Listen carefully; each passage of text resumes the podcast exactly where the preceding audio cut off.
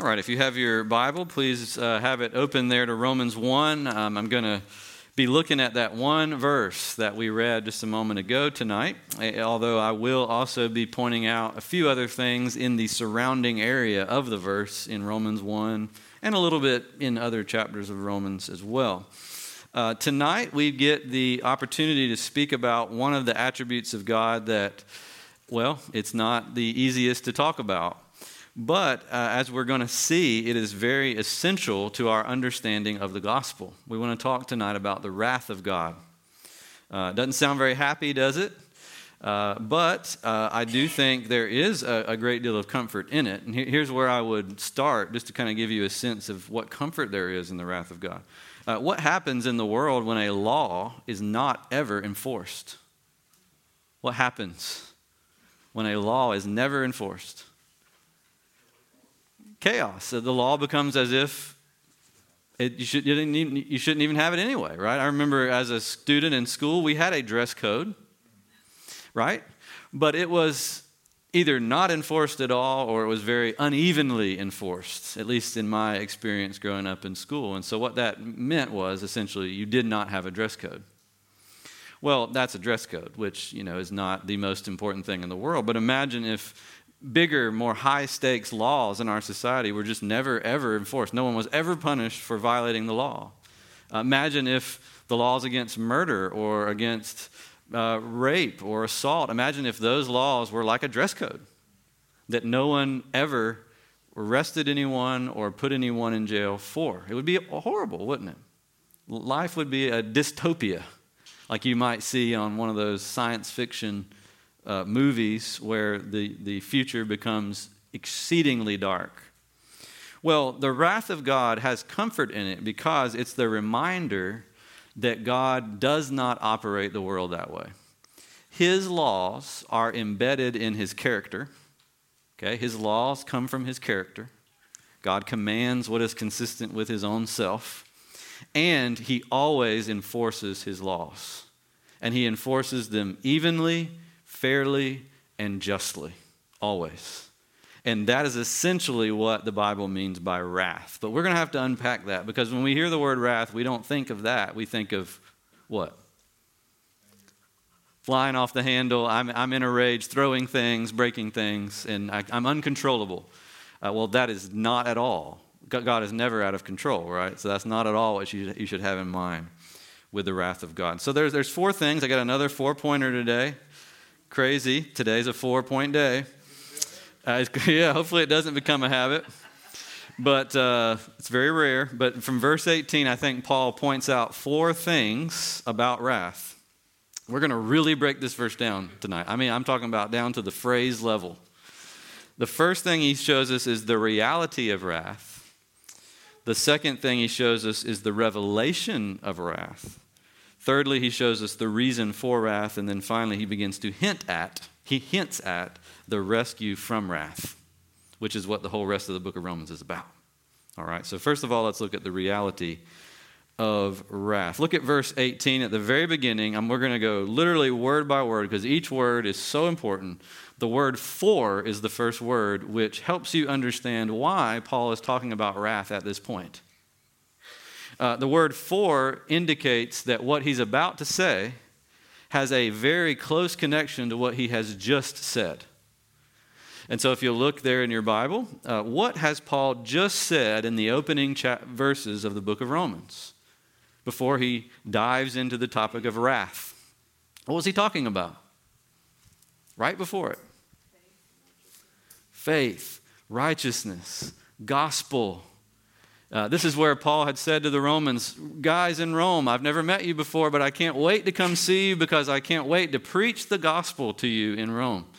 Uh, Paul says in verse um, 14, I'm under obligation to preach the gospel to Jews and to Greeks.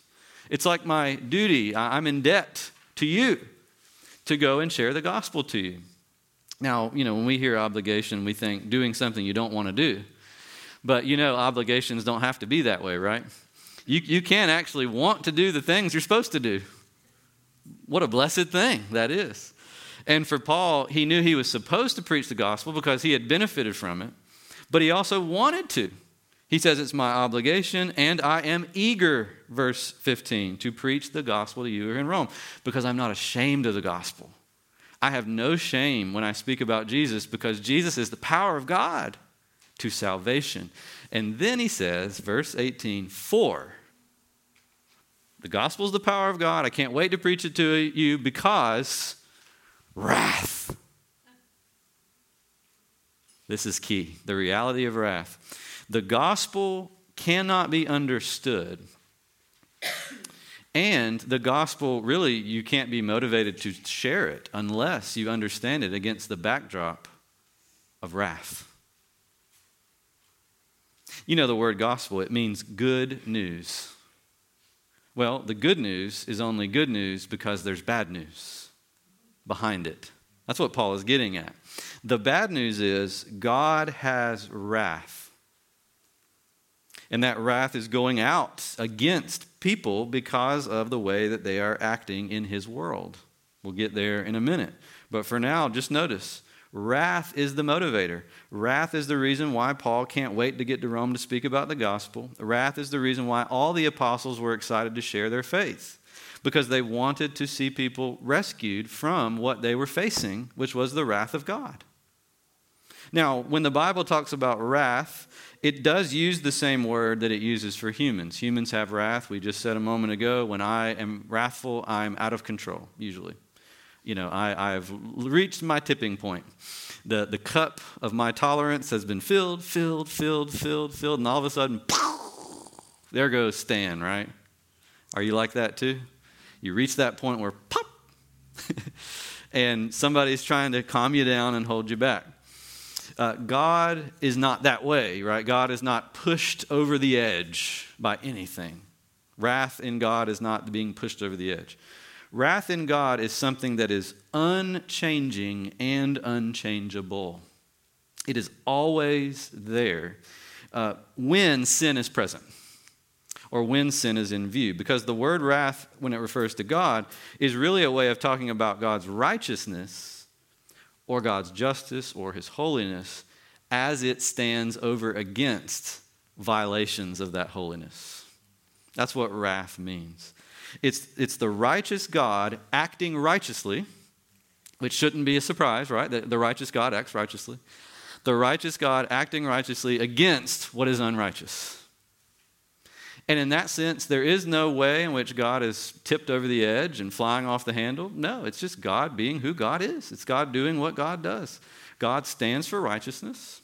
Therefore, he must stand against unrighteousness. Uh, in fact, righteousness is itself only defined, or really only definable, by referencing God's character. That's one thing that we as Christians believe. You can't really have a sense of right and wrong, we believe, without the reality of God. It is God that makes right right and wrong wrong. Uh, the world tries to reason at it from a different angle. It tries to say, well, right is whatever I feel is right, as long as I'm not hurting someone else in the process. And wrong is when I hurt someone else in the process. But do you see how slippery that is? I want you to just think for a moment about how slippery that definition of right and wrong is. Uh, because, well, who gets to determine when someone's hurt by your desires? Is it you? Is it them? Is it a third party group or bystander? Uh, is it popular vote? Do we put it to a vote? Uh, everybody raise your hand if so and so should be offended. Uh, you know, it, it really is a definition that is no definition. And yet we tend to try to operate our society on that basis, and I think we're foolish in doing so. Uh, it, it, you really can only say this is right by saying God says it's right because it matches the character of God. For example, when God says don't murder, why does he say don't murder? Because God created and owns life. God Himself never unjustly takes the life of any, ever. And therefore, we certainly aren't permitted to unjustly take the life of any. Uh, when the Bible says, do not covet or do not steal, uh, that is a reflection of God's perfect contentment with who He is and what He has. and his joy in who he is. And he created us to similarly be joyful in who he made us to be and what he gave us to be. And so the righteous God, when he sees these examples of unrighteousness, must stand against them. And it's because God has this stance against sin that the gospel is so necessary. Don't you see? The gospel is needed because we face the wrath of God for how we have violated God's character and God's law, which is based on his character. Uh, this is such an important point. Um, I wish I had time to take you through the whole Bible to show you how this is the pattern from Genesis to Revelation. I don't have time to do that tonight. I'll, I'll just say this the word wrath is mentioned 10 times in the letter to the Romans. And you can go through all of Romans and read all the 10 times that wrath is mentioned and see kind of an outline of the gospel itself. There's wrath, then there's our attempts to get out of it, which fail, and then there's God's saving us from wrath, which comes through Jesus. Uh, you could go to John the Baptist and see how he preached. Who warned you to flee from the wrath to come, bear fruits in keeping with repentance? You can think about Jesus, who, by the way, spoke about wrath and hell more than anybody else. A, lot, a lot of times people have this idea wait a minute, Paul is such a downer. He took the beautiful, happy, joyful religion of Jesus and he made it so depressing, talking about sin and wrath and judgment. Go read Jesus again. Uh, he, it's almost like he never ceased speaking about hell and the place where there's weeping and gnashing of teeth and there's darkness outside and you'll be separated from God and you, you need to prepare because the day will come on you like a thief in the night when you'll be judged. And Jesus spoke about this all the time because he too believed, as all the other Bible writers believed, that the gospel only made sense when you understood the problem we were actually facing. The gospel is primarily not about meeting our felt needs. Right? I know this is the way the church has fallen into a habit of routinely speaking of the gospel as if God's only concern was to meet human felt needs. Right? Like, are you unhappy? Come to Jesus and you'll be happy. Uh, are you depressed? Come to Jesus and you won't be. Uh, do you have little fi- low finances? Come to Jesus and he'll help you deal with that and manage that better. No, I'm not saying those aren't problems. I'm not saying that Jesus actually is a great resource for all of them, because he is. I'm saying this that's not the point of the gospel. The point of the gospel is you have to face God, and God is against you in your natural state. Therefore, you need God to save you from God, which is kind of the way that, that is the way that the Bible puts the gospel. God rescues us from God by putting himself in the way of his own wrath. But I get ahead of myself. All right, first of all, that's the reality of wrath. But secondly, I want you to see the revelation of wrath. As we continue in verse 18, Paul says, For the wrath, the reason why I preach the gospel is the wrath of God. But notice about that wrath that it is revealed from heaven. It is revealed from heaven. Um, in other words, when you start talking about the wrath of God, it should not be something that surprises you because it's all the time, Paul is saying, it's all the time being made known and manifest in the world in various ways that God has this wrath against sin. The word revealed there is not in the past tense. Okay, it doesn't, it's not just saying that um, God's uh, wrath has been revealed in the past, like, for example, at the flood of Noah, although, course, that was a revelation of the wrath of God. He's not saying that just the past. And it's not in the future tense, God will one day reveal his wrath when he comes to judge. This is saying now, is revealed. It is being revealed now from heaven. God is letting people know all the time that he is opposed to sin with all his might, that the righteous God must uh, oppose unrighteousness. Now, let's think about that for a minute. How is the wrath of God being revealed right now from heaven? You might think of a few ideas in your own mind, maybe a few examples. Let me point out a few that Paul goes on to list, and, I'll show you if you have your Bible open, I'll give you the references as I go through these. Uh, the first one Paul mentions is the darkened minds of human beings. The darkened minds of human beings. Uh, if you'll look just a couple of verses down there in verse in chapter one uh, to verse um, 21, although they knew God, speaking about humans, they did not honor him as God or give thanks to him, but they became futile in their thinking, and their foolish hearts were darkened. Claiming to be wise, they became fools. So, actually, he's saying one of the ways that God is revealing his wrath is he's allowing the darkness of sin to capture people's minds. Um, this is one of the principles you'll see through all this whole list. Sin often carries its own punishment with it. Does that make sense? Like sin is its own punishment sometimes. Because when you give yourself to sin, sin takes control over your mind and your heart in ways you never would have imagined. Remember what we talked about with David? And before you know it, like you are experiencing by your sin the uh, you know the punishment of your own sin, the the opposition that God has against it within yourself. Paul says people's minds are dark. They don't know how to think anymore about God. They've completely thrown God to the side. And that is actually a revelation of God's wrath. The second thing he says is unrestrained behavior. Unrestrained behavior.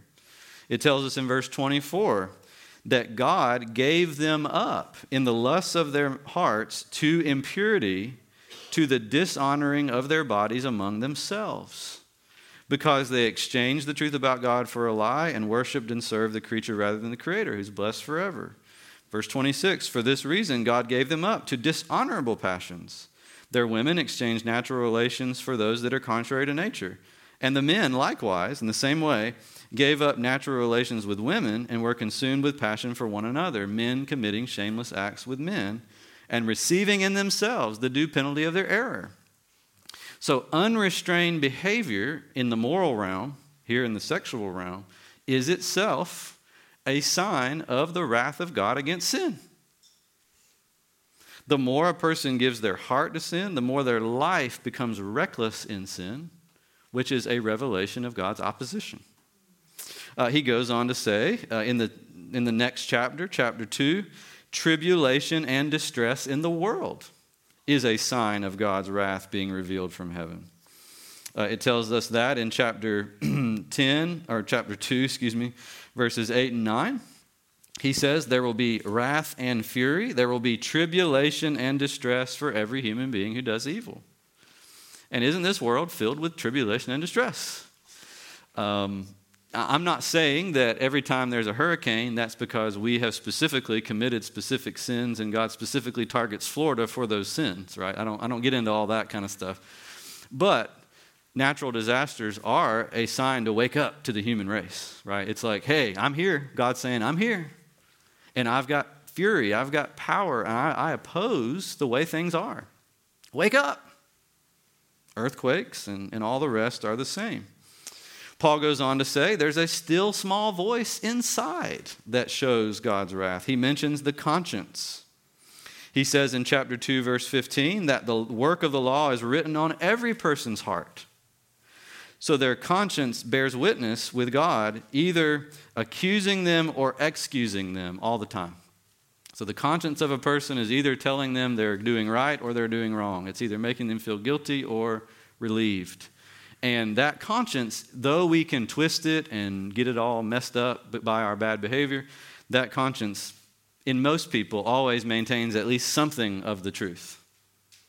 Um, it's a rare thing for someone to become completely conscienceless. Uh, most people, when they lay down their pillow at night, will still have that aching feeling that they've done wrong when they have done wrong, right?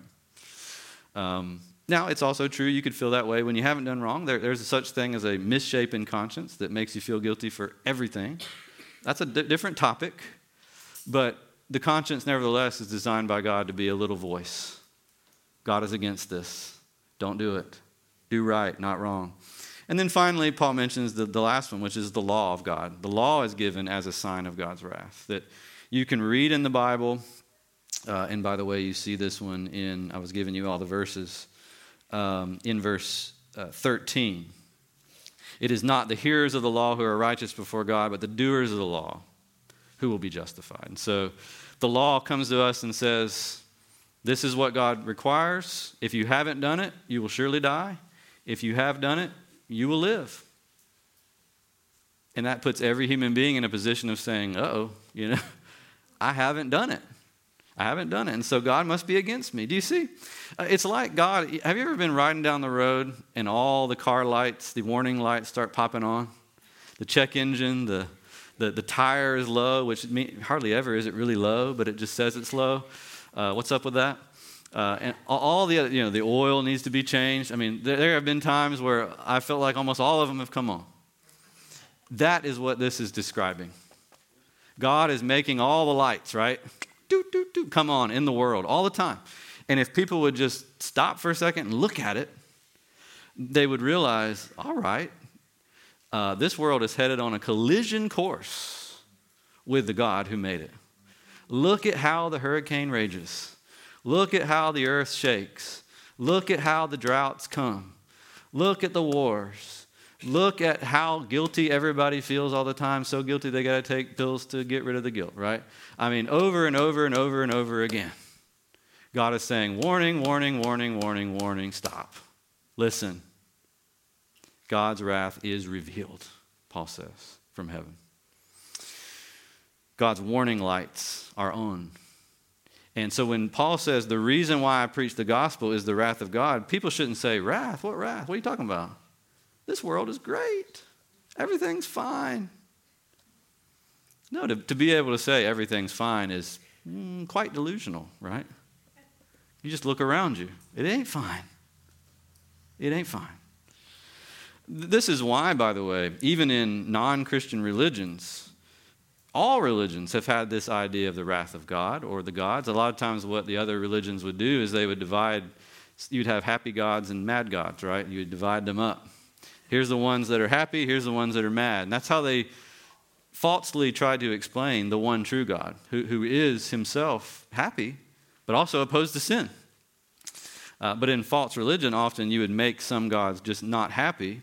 And I think actually that was a way of trying to release your conscience because you said, well, the storm came, the conscience bothers me because, you know, Zeus has just got a bad, in a bad mood. It ain't my problem, it's his problem, right? I'll go over here to Aphrodite, she's nice. You see. In Christianity, there is no, you can't escape from that. I mean, the one and only God who also who loves you and who loves all of creation and gives you everything you ever had is also the God that says, Stop. I'm coming. I cannot let my character and laws go unenforced, and I won't. Very, very interesting, very important. Third thing the reason. Why is God angry? Why is God angry in this sense? Well, it says, For the wrath of God is revealed from heaven, and then it gives you the reason. Against what? All ungodliness and unrighteousness of men. When it says men, it doesn't just mean males. So, ladies, you're not off the hook. It means humans, people. The ungodliness and unrighteousness of people who, by their unrighteousness, suppress the truth. Now, there's a lot to unpack in this one, so I want to try to get it to you. First of all, there's ungodliness and then there's unrighteousness. Uh, these two things are different, although they're related. We'll just look at the words. What does ungodliness seem to communicate to you versus unrighteousness? Not like God, right? Say it, Bob. No God. no God, maybe. Completely just godless, perhaps. In fact, I think the NIV translates it godlessness instead of ungodliness. Um, I think those are beautiful ways of thinking about it uh, he's saying that the first thing that God is opposed to is our uh, poor way of relating to himself. We are bad at relating to God, which is what ungodliness means. Either by completely trying to ignore him or get rid of him, or by trying to make him into our own image, or by just you know, giving him half our heart or half our life or only a partial part of, of our commitment. Ungodliness. God is opposed to that. Um, God designed us to live for him. God, when He comes to us and blesses us and loves us, gives, him, gives us all that He has to give us. And so He does not uh, expect from us a half hearted response. Remember what Jesus said about being lukewarm. You know, either be hot or cold. Don't be lukewarm. You know, either be for me or against me. Make a decision. Uh, or Joshua, who said, Don't go limping between two opinions, right? Either, you know, choose this day whom you're gonna, gonna serve, right? You're either gonna serve God or you're gonna serve other idols. Choose. Get on one side or the other. Ungodliness is either getting on the wrong side or just not quite getting on either side. Just being kind of neutral so to speak, when it comes to God. Now, what does unrighteousness say to you versus ungodliness?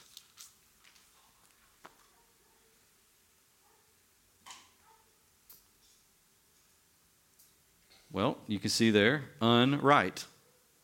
Right? Just cover up the s-ness with your finger and you'll see the word unright. And that, that kind of gives you what you need to know. It's unright. It's not right um, not right towards people, not right towards your fellow humans. It's unjust. That's another way to say unrighteousness is injustice. And so there's two sides of sin here that are really important to know. There's a God side of sin where I don't regard God with all my heart, soul, mind, and strength.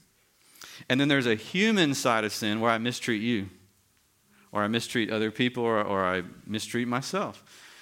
To God, these two things are, are unavoidably connected. right? Unavoidably. Uh, if you mistreat God, you will what? Mistreat people. If you mistreat people, you have and you will mistreat God. When someone said to Jesus, Jesus, what is the most important commandment in the Bible? He said, First, love the Lord your God with all your heart, godliness. The second one he says is like it, it's connected to it. Love your neighbor as yourself. Righteousness. Godliness, righteousness. God is opposed, he's wrathful against all the ungodliness, the not loving God, and the unrighteousness, the not loving your neighbor that exists among human beings. One feeding the other. Uh, if you think about it in terms of the Ten Commandments, this is a very traditional way of thinking about the Ten Commandments. The first four relate to godliness. They talk about how to love God, the first four. Don't have other gods before me. Don't make any idol, graven images or idols. Don't take God's name in vain. And remember the Sabbath day to keep it holy. Those are the, how you, that's how you love God, according to God. The last six have to do with justice or righteousness towards people. Uh, don't uh, you know, honor your father and mother. Don't kill. Don't commit adultery. Don't steal. Don't lie. Don't covet. That's how you love people any violations of those, of those Ten Commandments in one direction or the other incurs the wrath of God.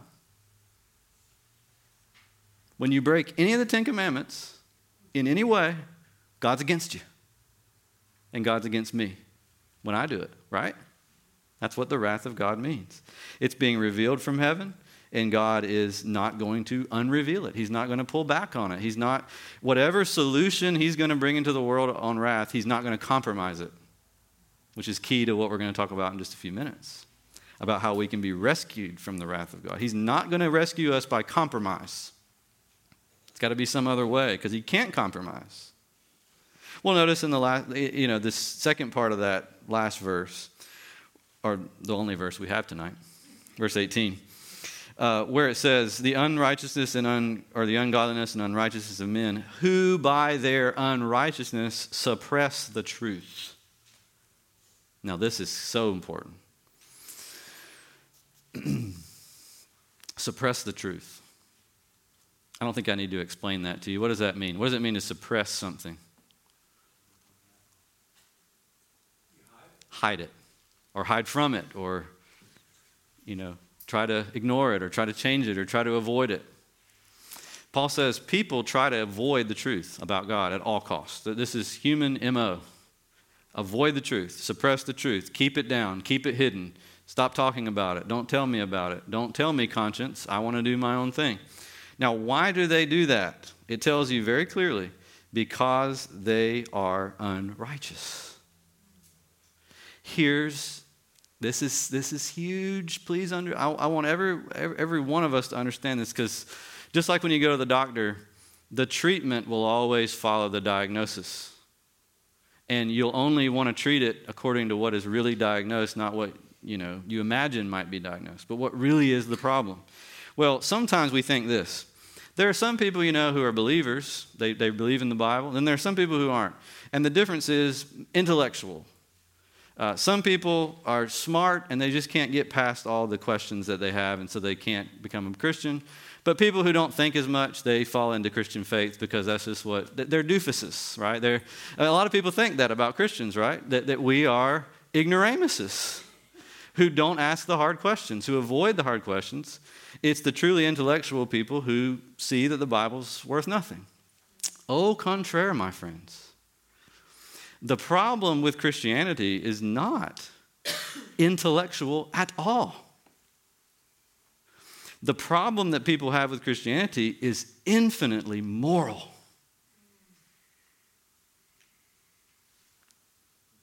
The moral person who loves the Lord God and wants to serve Him by serving people will find in the Bible a message that resonates with their heart of hearts. The person who wants themselves above all things will find, magically, will find intellectual problems with the Bible or whatever other problems, emotional problems, or, you know, you name the problem.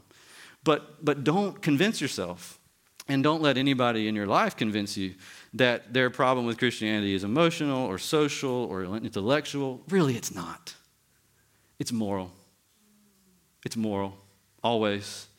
Uh, if it were merely intellectual, then it would be true that we as human beings are just brains who figure things out rationally. But we know that's not the case. Human beings are moral people. We're moral creatures. We live and die by right and wrong, by thinking that we are right and wrong, by having to think that we're right, even when we're wrong. Don't we do that? I just got to convince myself I'm right, even when I'm wrong. That's a moral issue. And just because I have some intellectual reason that I've constructed why I should feel right, even when I'm wrong, doesn't make it right. Really, it just points me back to my main problem, which is I'm morally twisted away from God. That's what Paul says. God is opposed to the ungodliness and unrighteousness of men. That's where it starts. It doesn't say God is opposed to the, you know, asking too much questions of men. God is opposed to the skepticism of men. Doesn't say that. God is opposed to the emotional hangups of men. No, God is opposed to the moral bankruptcy of people. Because he knows that it's their moral bankruptcy that causes them to suppress the truth about him, which is plain as the nose on your face. Plain as day. Uh, right? This is what he's saying. And this is, in fact, what Jesus taught. Remember, Jesus said to the Pharisees, You do not believe in me. He doesn't say, Because you are too intellectual or you're not intellectual enough. He doesn't even bring it up. And, and it's, in a sense, it doesn't matter to Jesus how intellectual they are. He says, You do not believe in me because you seek glory that comes from man, not glory that comes from God. And so, how can you believe in me when all you care about is the praise of men? Do you see what he's saying? It's the moral problem that is driving the unbelief. And it's the moral regeneration that drives the belief.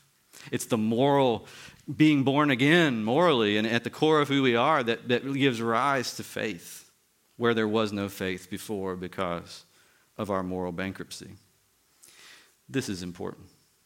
God is trying to deal with the problem of ungodliness and unrighteousness, first and foremost. And yes, there are intellectual, emotional, social, physical aspects to it. But the heart of the matter is people don't love God and people don't, we just don't really love one another very well either. It's a shame, but it's true. We are completely against what we were made for. And so God is against that. Which leads us to our last thing the rescue. I think you're ready to hear about the rescue. It's important. I said a moment ago that God's rescue cannot come by compromise, and it doesn't. In fact, it tells us in verse 18 at the very end, it begins to hint at this reality in a couple of ways. First of all, by saying it's revealed from heaven, that's a hint at something. And then in the last place, by saying that we, by unrighteousness, suppress the truth. Both of those are actually hints at how God's going to solve the problem, right? If his wrath is revealed from heaven, then that means the solution is going to also have to be revealed from heaven.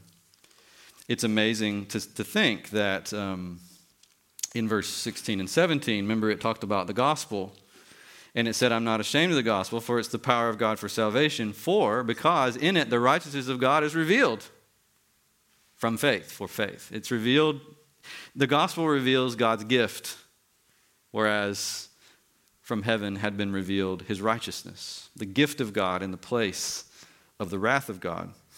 But then also it says we suppress the truth in unrighteousness. Well, Paul goes on in the whole book. This is the whole point of Romans to say that God takes human righteousness and with uh, unrighteousness, and without compromising his righteousness, he exchanges their unrighteousness for the righteousness of Christ.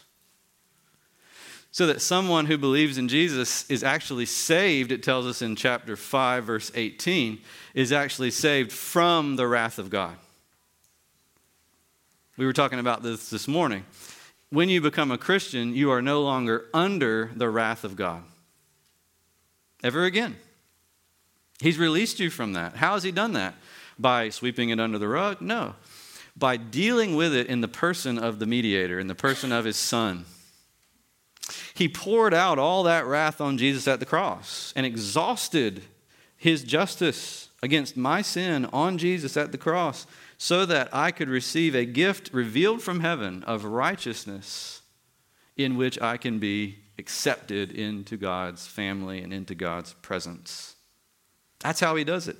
He does not compromise his justice, his righteousness, his wrath at all. Instead, he expends it on Jesus so that we have no more wrath to taste. Remember when Jesus was wrestling with the cross in the garden? right? Remember that? When Jesus was wrestling with the cross in the garden? What did he ask the Father? If possible, what? The cup, right? It was the cup that needed to be taken away. If possible, let this cup be taken away. If there's any way for me to do this without drinking that cup, let me do it. Nevertheless, what did he say? Your will be done. You know what the cup is? God's wrath.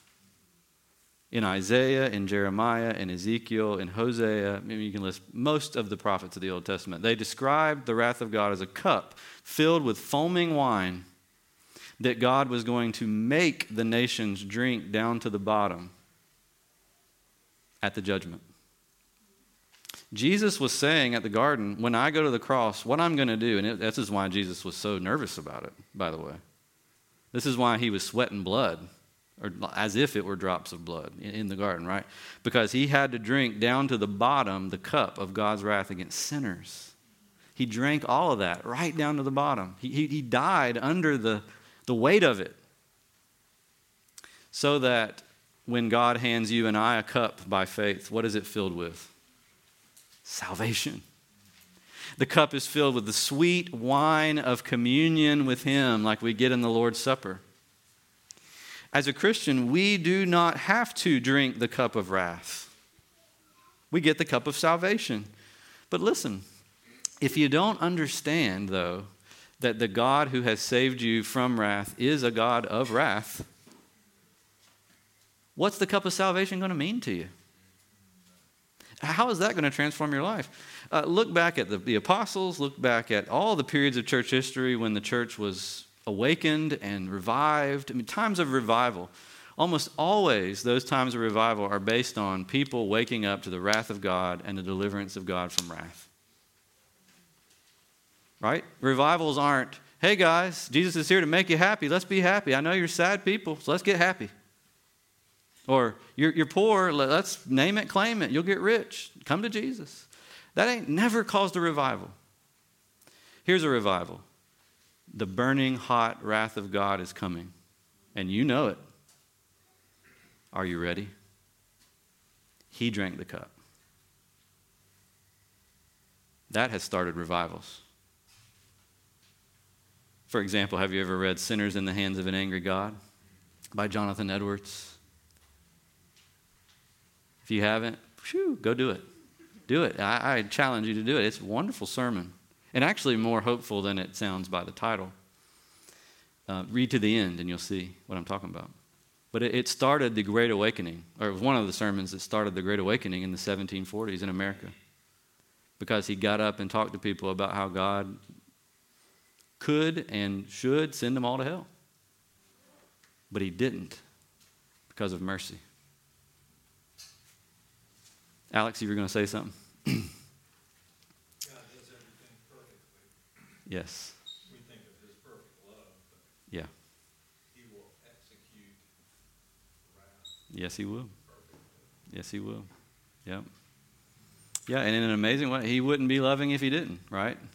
That's another whole other thing we could go down, you know, is that really God can't be love unless he has wrath because what does a, what does a parent do to a child who, for a child who's being attacked? You know what I'm saying? Uh, that, that parent has wrath. You don't talk about mama bear for no reason, right? Uh, and, and, you know, as they say, hell hath no fury, right? And that's what it's talking about, how God's fury is that type of fury. Hell is that type of fury. It, it's a fury that comes from love and a defensiveness over his honor and his creation. So, very good point, Alex. God does all things perfectly, love as well as wrath. Well, we run out of time. It's a beautiful topic, but um, next week we'll turn the page and look at the love of God. So, great segue.